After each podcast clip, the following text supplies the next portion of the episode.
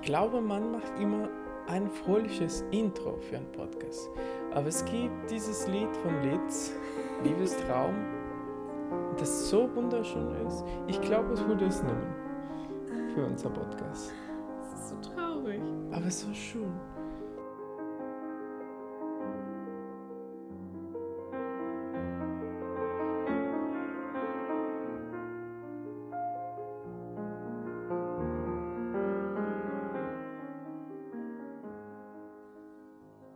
Buenas noches y bienvenidos a nuestro podcast número 6. La última vez me equivoqué, repetí el número 4. En realidad el último era el número 5 y este es el número 6. Yo soy Julio de Venezuela. Yo soy Alma de Alemania. De Venezuela. Alma de Mm, Venezuela. Claro. no. Em, bueno, y el tema de hoy es una discusión. ¿Sí? Hoy vamos, Vamos a ver si es una discusión. sí. Eh, Pero- vamos a defender nuestros argumentos acerca de lo siguiente. El pesimismo no es tan malo a veces. ¿Sí? Eh, y bueno, primero creo que sería bueno hacer una especie de introducción acerca de eso que uno escucha muy frecuentemente, es importante ser positivo y que en la sociedad siempre se trata de eh, impartir esa imagen de debes ser positivo y si eres positivo va a estar todo bien. Y, y incluso en familias religiosas, como por lo menos con nosotros, es, eh, tiene algo que ver con lo espiritual. Si uno llama a las cosas buenas, los espíritus del positivismo van a venir y van a hacer tu vida más fácil. Sí, y creo que no solamente con la religión, en general. Sí, en general creo que existe esa idea de que la atracción de las cosas buenas tienes si piensas positivo y no sé cómo es el verbo para atracción. Atraer, sí. Atraer y, y atraes cosas negativas si eres pesimista. Creo. Pesimista, sí. Pesimista. Bueno, entonces, eh, de lo que trata hoy, o en realidad es mi idea para, para el tema de hoy, que desde mi punto de vista también eh, hay ventajas en ser pesimista en Ujú. algunos casos. Y quiero empezar con un ejemplo eh, con mi prueba de alemán. Ujú. Cuando yo hice la prueba la primera vez, luego de, de- de terminar, tenía esa sensación de que no lo había hecho tan bien como para haberlo aprobado. Sí, uno tiene una parte escrita y una parte oral, por así decir. Eh, y yo tenía la sensación de que sí, tal vez la parte oral la había completado, pero la parte escrita no estaba tan bien. Entonces pensé, no tengo mucho tiempo para hacer la inscripción de la universidad, porque para la inscripción en la universidad era un requisito muy importante el test de, de idioma.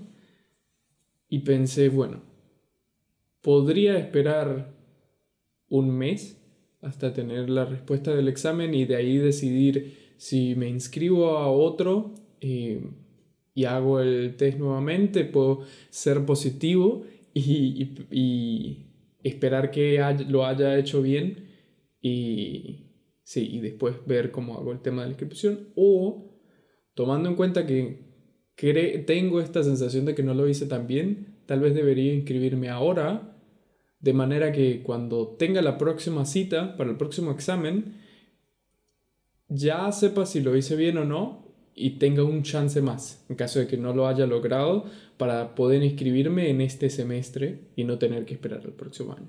Y bueno, lo que pasó fue que la primera prueba no la, no la logré completar.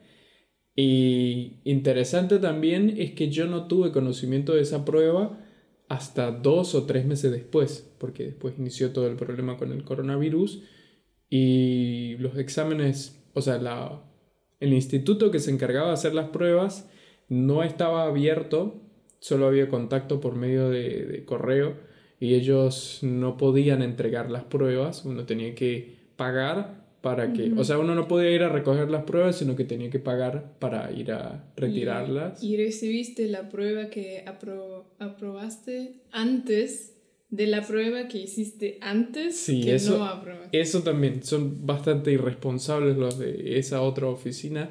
Se llama Anderssprachschule para que no, no, para que no estudien ahí. No, pero bueno, fue no sé. corona, no se Sí, sabe. sí. Bueno, pero los otros también tenían ese problema. Bueno. No, es, no, no se trata de eso ahora.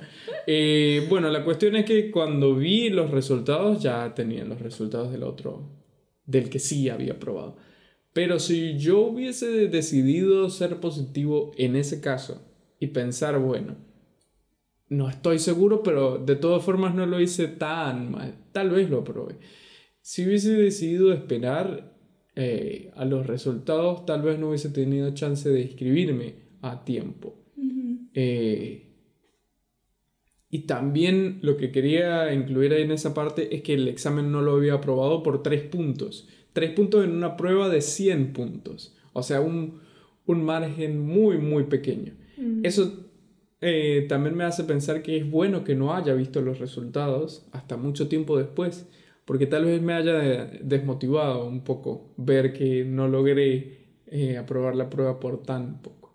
Ujú. ¿sí? Ese es eh, un argumento para el positivismo, el negativismo, pero más como desde, el- desde la visión de la desconfianza. ¿sí? el, el hecho de prepararse para la posibilidad de que algo no salga bien. Entonces puedes decirme qué opinas. Sí. en Yo creo caso. que tenemos una definición distinta de ser pesimista. Porque yo había hecho lo mismo con la prueba. Porque es simplemente una posibilidad, no sé, de 50% o algo así de no aprobar esa prueba, porque es una prueba muy difícil. Y muchas personas con que hablaste en la primera prueba también te dijeron que ya la hicieron y tuvieron que hacerla otra vez. Y eso para mí es más realista, no es pesimista para mí. Y optimista para mí tampoco es pensar y esperar que funcionó y no hacer nada más porque "Ay, lo aprobé, lo aprobé, lo aprobé o algo así. Es más, sí hacer las cosas realistas para aprobar el examen, porque no puedes aprobar un examen sin estudiar. No puedes decir, voy a aprobar ese examen, todo está bien y nunca estudias para ese examen, tienes que prepararte, pero hacer todo eso, hacer la preparación y también pensar, lo puedo hacer y con mucha práctica yo sé que ya hablo bien, yo sé que ya escribo bien y quizás eso también tiene que ver con cómo uno se ve a sí mismo y si eso es como, si el, el imagen que uno tiene de sí mismo es real o más positivo que la realidad o más negativo. O es También muy difícil si, eso. sí, también si la realidad, claro que otra vez es, es como la punta, el punto de vista de alguien, no es la misma realidad para cada persona. Por eso, sí, eso es mi definición de optimismo, pero como dijiste al principio, como la, el optimismo en la sociedad, creo que eso también es un tema muy interesante porque ese optimismo que es sobre nunca poder hablar sobre cosas malas o nunca poder, ¿cómo se dice? sich beschweren. Como quejarse. Sí, como Sí. quejarse con alguien que conoces bien, ¿sí? Em, eso es algo que veo mucho, es cuando uno dice algo negativo sobre una cosa específica que no significa, por ejemplo, el trabajo, oh, el día en el trabajo fue terrible porque tuve que hacer eso y no sé, no me gusta hacerlo. Y después siempre hay directamente muchas personas que dicen, no, pero puedes ser agradecido que O tienes. estar agradecido. Sí. E- Es, una, es una forma muy interesante del español. Ahora tengo que pensar porque uno dice más estar agradecido que ser agradecido. En este caso, Tienes que Estar estar, agradecido. que tienes un trabajo en, o, o, que, que ganas suficiente dinero para pagar las cosas o si cosas así pasan a cada persona, no es tan malo y esas cosas.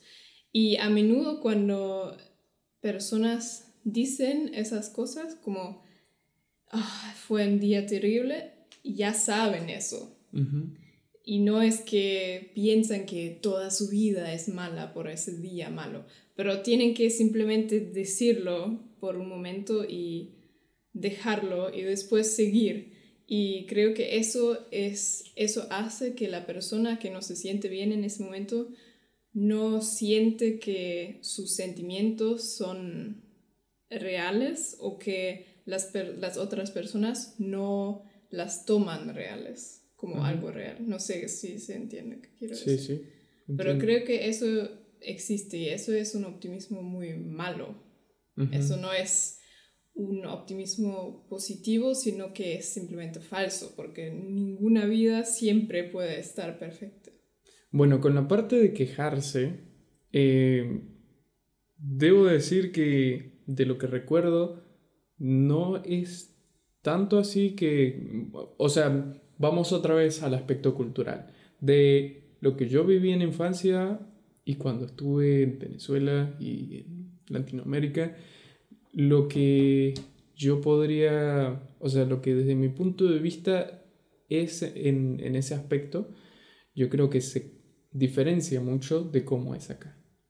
Creo que habíamos hablado en temas anteriores de que en Latinoamérica existe un tipo de sentimiento de solidaridad que está mucho más presente en Latinoamérica que acá en Europa o por lo menos en Alemania, que es donde he estado desde hace un tiempo.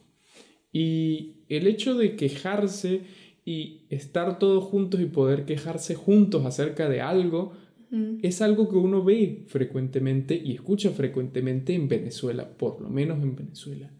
Eh, se hacen muchos chistes en comediantes y uno ve em, eh, shows de comedia de venezolanos, hay un chiste que se repite mucho y es acerca de la fila de la espera del banco. Cuando las personas están en el banco esperando para hacer algún trámite en específico, eh, el, chiste es eh, que se presenta mucho esta situación en la que alguien, luego de un silencio muy largo, comenta algo y eso produce un efecto en cadena en el que al final todos están quejándose acerca de un aspecto de sus vidas. Entonces alguien empieza diciendo en la fila del banco, wow, hace mucho calor ahora, ¿no?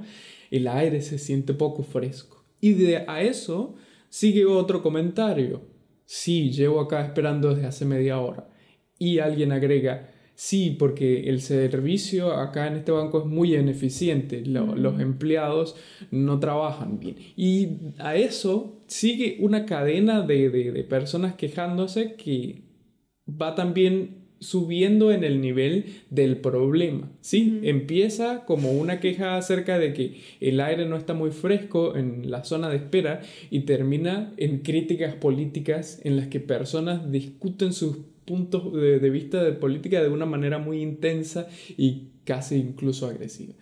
Eh, y creo que es algo que se presenta mucho en, Latinoamérica, de que si alguien se queja, es mucho más probable que eso genere un sentimiento de solidaridad a rechazo. y, por, y acá es distinto. Tenemos el caso de, una conocida de ti, no vamos a decir nombres porque hay, que respetar siempre la privacidad de las personas, pero una persona conocida de ti que hablaba contigo acerca de que fue a reunirse con una amiga y que le estaba comentando acerca de cómo fue su semana y comentó obviamente algún, algunas cosas que no fueron tan buenas, sí, que no le gustaron y que en el instante en que ella habló de esas cosas, la otra amiga trató de, entrar en un modo de... Eh, ¿Cómo se llama? Psiquiatría, no. psiquiatría, no, como de... Terapeuta. en- entró como en modo de la terapeuta tratando de decirle, no, no debes pensar en esas cosas malas, sé positivo. Ujú. Y es eso, ese... Pero eso en realidad es, es, no es una terapeuta, porque una terapeuta sería exactamente. Claro, no, eso sería lo, lo- peor. Pero en general, esa idea de que uno debe esconder el hecho de que hay cosas no tan buenas en el día a día. Sí. Eso es muy peligroso y es tóxico. O sea, tratar de crear una imagen de que uno, crear la idea de que, Que uno la debe, normalidad es que todo es perfecto. Y si no es perfecto, Debes eres esconderlo. tú. Sí, el y debes, problema. y debes tratar de hacer como si no hubiese ningún problema. Ignorarlo.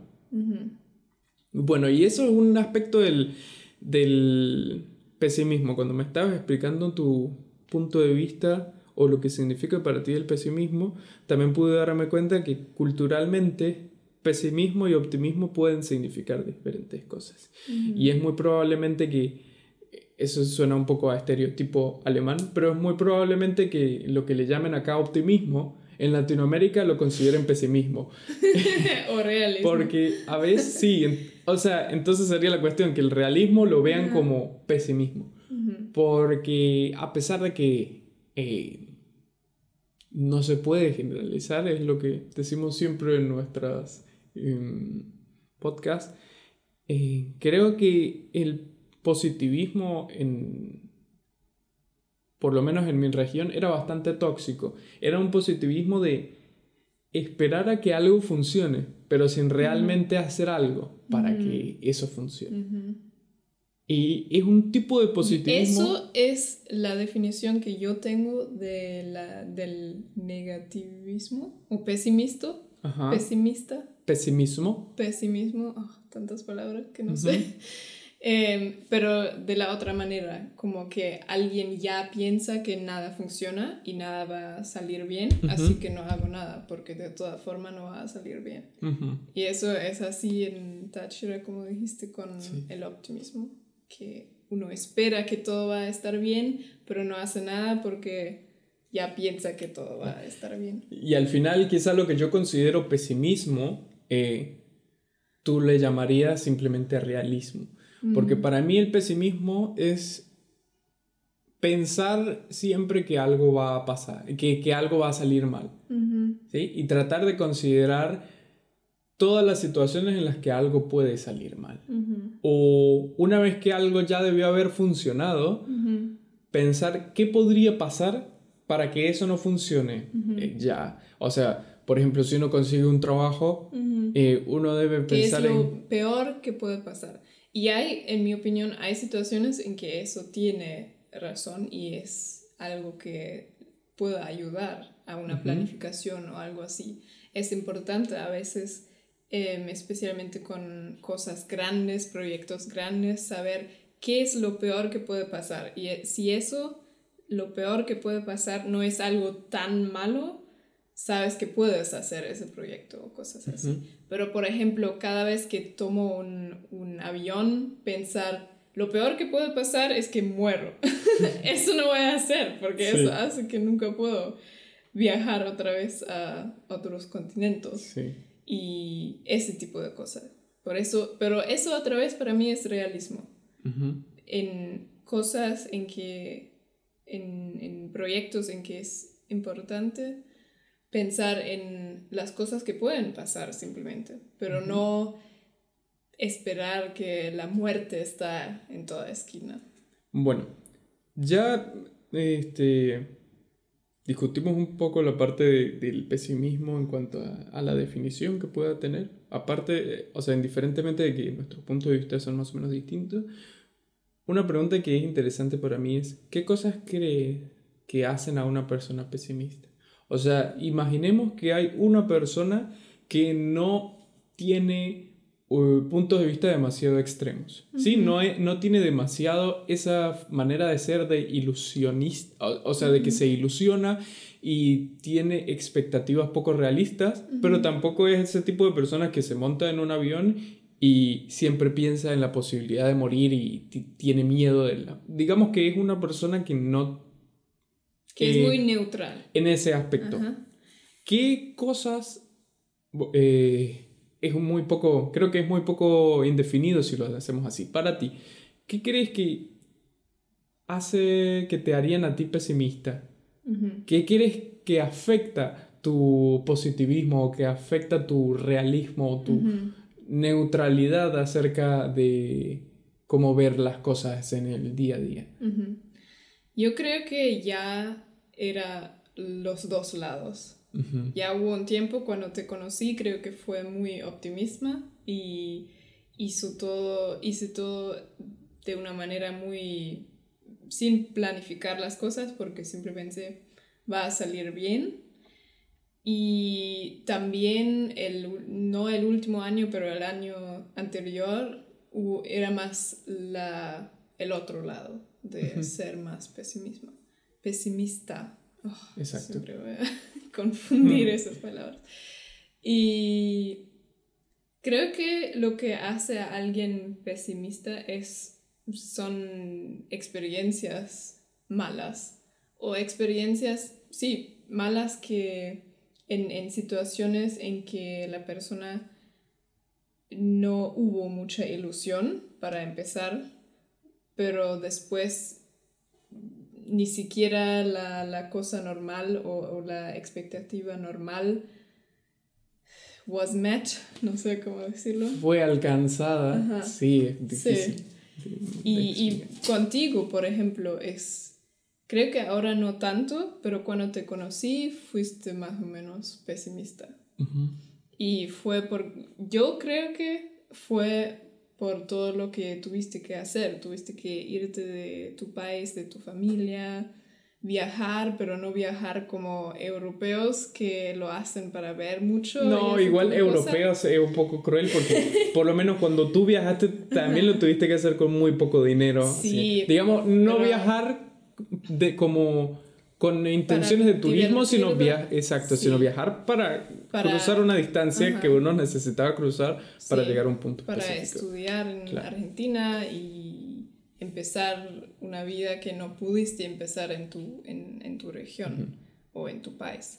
Y también si lo lograste hacer y lograste mucho con eso, que es un punto porque yo a veces no entiendo porque eres tan pesimista con algunas cosas, pero también lo entiendo porque tuviste muchas experiencias en que tuviste que planificar lo peor que puede pasar. Si, si no tienes dinero para pagar comida, ¿qué haces entonces? Entonces necesitas un trabajo para tener dinero para pagar comida, para poder comer.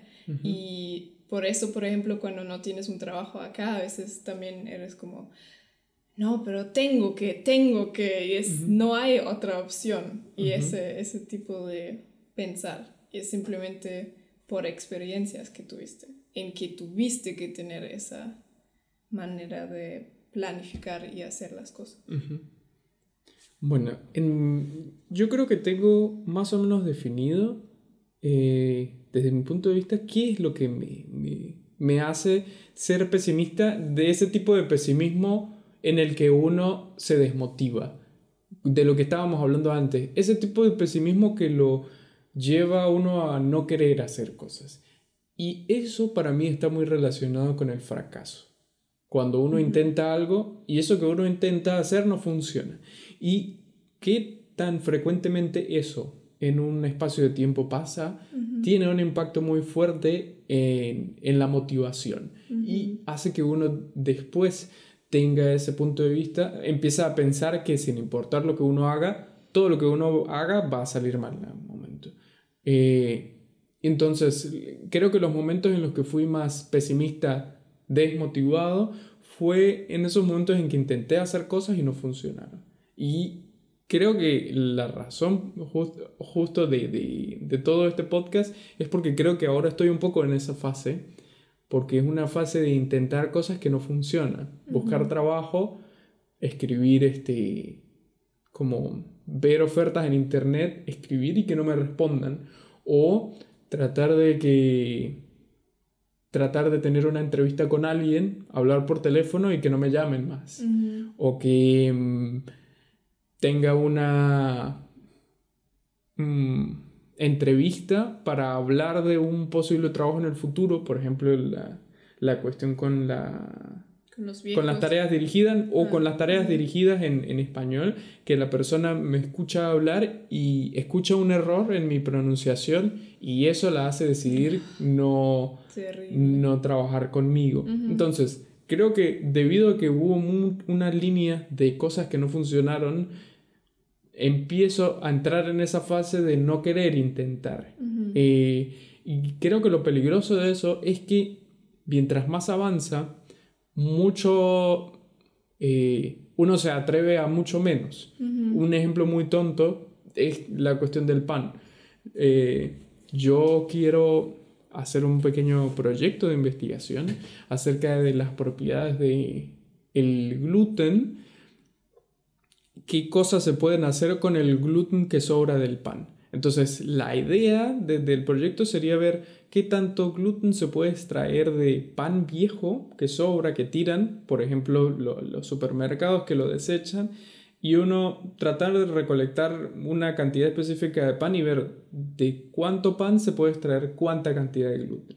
Y después de eso probar qué usos útiles se le puede dar al, al- al gluten como, como material de, de- de- como un material de construcción. Para ¿sí? crear como un, un ciclo de em, reciclar. Claro, o- obviamente de- detrás de eso tiene que haber mucha investigación y mucho conocimiento, pero por lo menos la parte del pan la quería Ujú. hacer. Y pasó que acá en Alemania es muy difícil tener acceso a pan viejo, o sea, el pan se compra y si no lo quiere nadie, tienen que tirarlo a la basura, no, no lo pueden eh, dar a personas.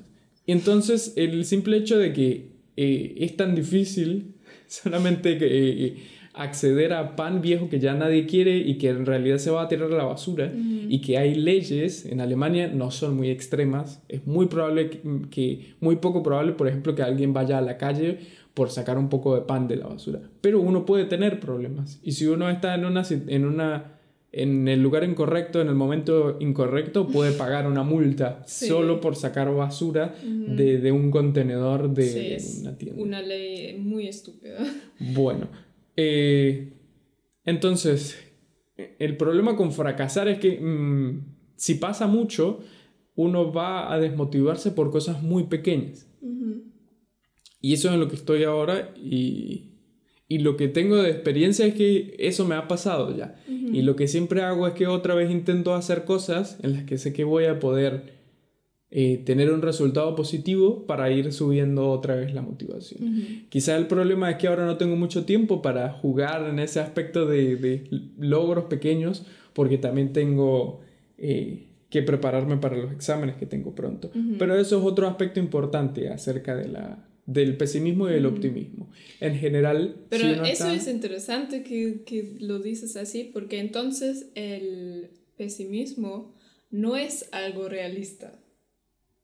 Porque no es realístico, realístico, real- realista. Realista pensar que, que todas esas cosas van a funcionar directamente. Y si no funcionan, directamente es como, no, nunca nada va a funcionar. No, claro que eso no, no tiene nada que ver. A veces funciona, a veces no funciona. Sí. Y hay que seguir, intentar. Y también con esas cosas, por ejemplo, creo que es, es muy bien ver todo lo que ya funcionó. Y ya cosas muy grandes funcionaron para ti. No es como que siempre intentas y nunca nada funciona, Claro. ¿no? Te fuiste de Venezuela a Argentina, te fuiste de Argentina a Alemania, estás estudiando acá en alemán y cosas así son cosas grandes que ya funcionaron. Lo que no funciona ahora es que trabajas con personas viejas, por ejemplo, que no es un trabajo de que sueñas. Sí, es simplemente algo para ganar un poco de dinero. Bueno, a lo que voy con esa situación es, yo tuve ya una vez una situación así cuando estaba en Argentina trabajando para lavar platos. Entonces, claro, tú, lo que dices tiene mucho sentido. Estoy hablando desde... eh, estoy ahora analizando cómo fue para mí en el pasado y en ese aspecto soy muy poco objetivo cuando me siento desmotivado. Es como es algo que yo en general trato de ser muy, muy, em, sí, muy objetivo en cuanto a cómo son las cosas. Y, por ejemplo, el hecho de poder estar acá en Alemania es algo que tengo muy claro, pero es también la sensación de motivación, de desmotivación es algo tan fuerte que me afecta incluso sabiendo qué cosas ya estuvieron bien. Y un ejemplo que recuerdo muy bien es cuando estaba en Argentina, como ya dije, lavando platos, y a veces recibía críticas de cuando los platos no estaban lavados correctamente. Sí, no sé, cuando había un poco de jabón en los bordes o cuando había una pequeña mancha de algo que no había sobrado, tengo que agregar que era un restaurante que tenía 400 mesas o algo así. Eso quiere decir cuatro, cuatro, platos por mesa y no utilizaban una máquina como acá, que, que, es casi algo obvio para un restaurante tan grande. Utilizan máquinas en las que se pone todo en, en en moldes de plástico, sí, en cajas de plástico y la uno como lavador de platos se encarga simplemente de ponerlos en su lugar y eh, después ponerlos en otro lugar donde van a secar. Pero bueno, en ese restaurante, y creo que también aplica mucho para Argentina en muchos lugares, hay restaurantes inmensos, pero la tecnología es de hace 30, 40 años y hay un restaurante de tres, cuatro estrellas, en el que tienen personas atrás trabajando en condiciones terribles y lavando los platos aún con una esponja em, y, o sea, todo a mano, por así decir. Y en ese restaurante era el caso. Y recuerdo que a mí hubo un, un, punto en el que eso me hizo sentir desmotivado y como el punto de, de, quiebre, o sea, no el punto de quiebre, el punto de quiebre sería cuando uno se motivó mucho más. El, el punto de cambio ahí fue cuando traté, cuando logré ser objetivo nuevamente y dije, sí, bueno, no es algo que... Voy a hacer toda mi vida. O sea, y no es algo que define mi calidad como... No es algo que define mis aptitudes, que también puedo lavar platos en un restaurante. Eh, sí, es como no es algo que va a definir quién soy como persona. Pero a lo que voy es, si uno no tiene el apoyo de otra persona y uno está en, por un plazo de tiempo en esas situaciones de fracasos pequeños constantemente, uno puede llegar a un punto en el que es difícil recuperarse de eso por su cuenta. Claro. Pero creo que algo en general que es muy bien recordar especialmente en ese tipo de situaciones, es que es una fase. Y en ese momento se siente tan mal porque piensas que, ¿qué pasa si va a ser así siempre? Es terrible. No, no, siempre quiero lavar platos o no, no siempre quiero hacer es estar en esa situación. Pero siempre es una fase. Si haces algo, cosas se van a cambiar. Quizás no tan rápidamente y no cosas tan grandes siempre, pero de alguna forma se van a cambiar. Claro, pero la cuestión entonces, sumando lo que ya hemos hablado, es que sí hace falta un poco de optimismo, porque si uno fuera realista siempre, tal vez eh, depende de la personalidad de uno mismo. O sea, es imposible definir eh, positivismo y pesimismo, porque como tú dijiste al principio del podcast, todo tiene que ver con el punto de vista.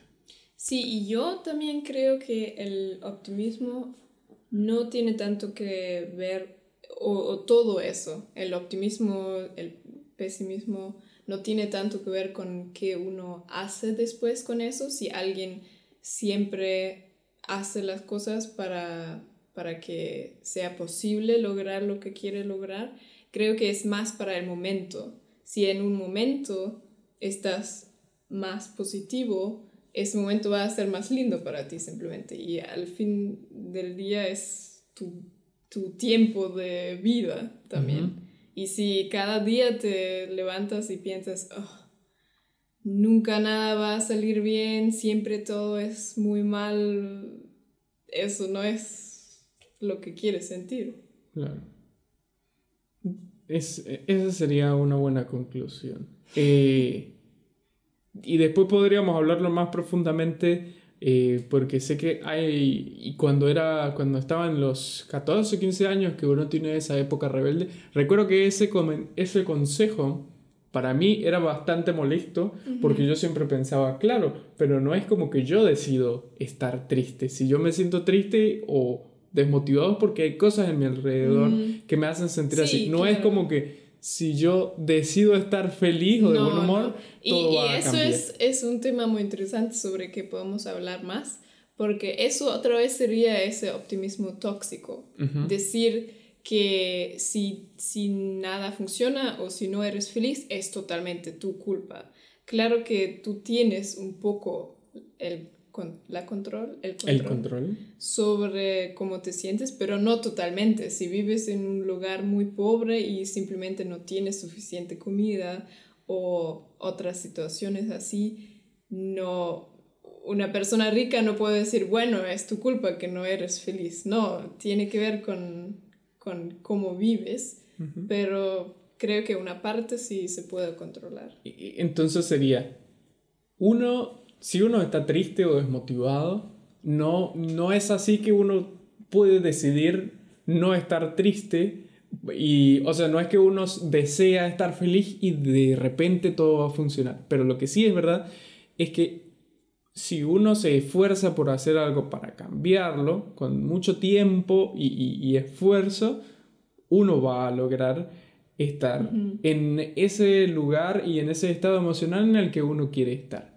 Sí. Y también, aparte de eso, recordarle, recordarse que es una fase. Porque creo que en ese momento en que se siente mal es muy difícil pensar en, oh, tengo que trabajar tanto y tengo que hacer tantas cosas hasta que estoy en ese punto en que me siento mejor. Y lo que creo que puede ser muy... De ayuda. Tröstend. Con, con, reconfortante. Reconfortante es recordarse que es una fase. Y que uno es una persona capacitada. Sí. Más de lo que uno a veces pueda creer. Sí. sí. bueno, eso fue todo por el podcast de esta semana. Les agradecemos por habernos escuchado. Si hay alguien por ahí que quiera comentar algo después, no sé si, si, si desde las plataformas en las que están nuestros videos es posible algún tipo de comunicación. Mm, creo que no, pero pueden escribirnos en Instagram. Lo vamos a poner en la y podrían darnos alguna... Nos alegraría mucho, sí. Nos alegraría mucho. Pueden recomendarnos algo. Eh, Un tema para los que escuchan, que tengan una muy buena semana. Sí, una semana positiva también con la situación. Sí, así que hasta luego y buenas noches.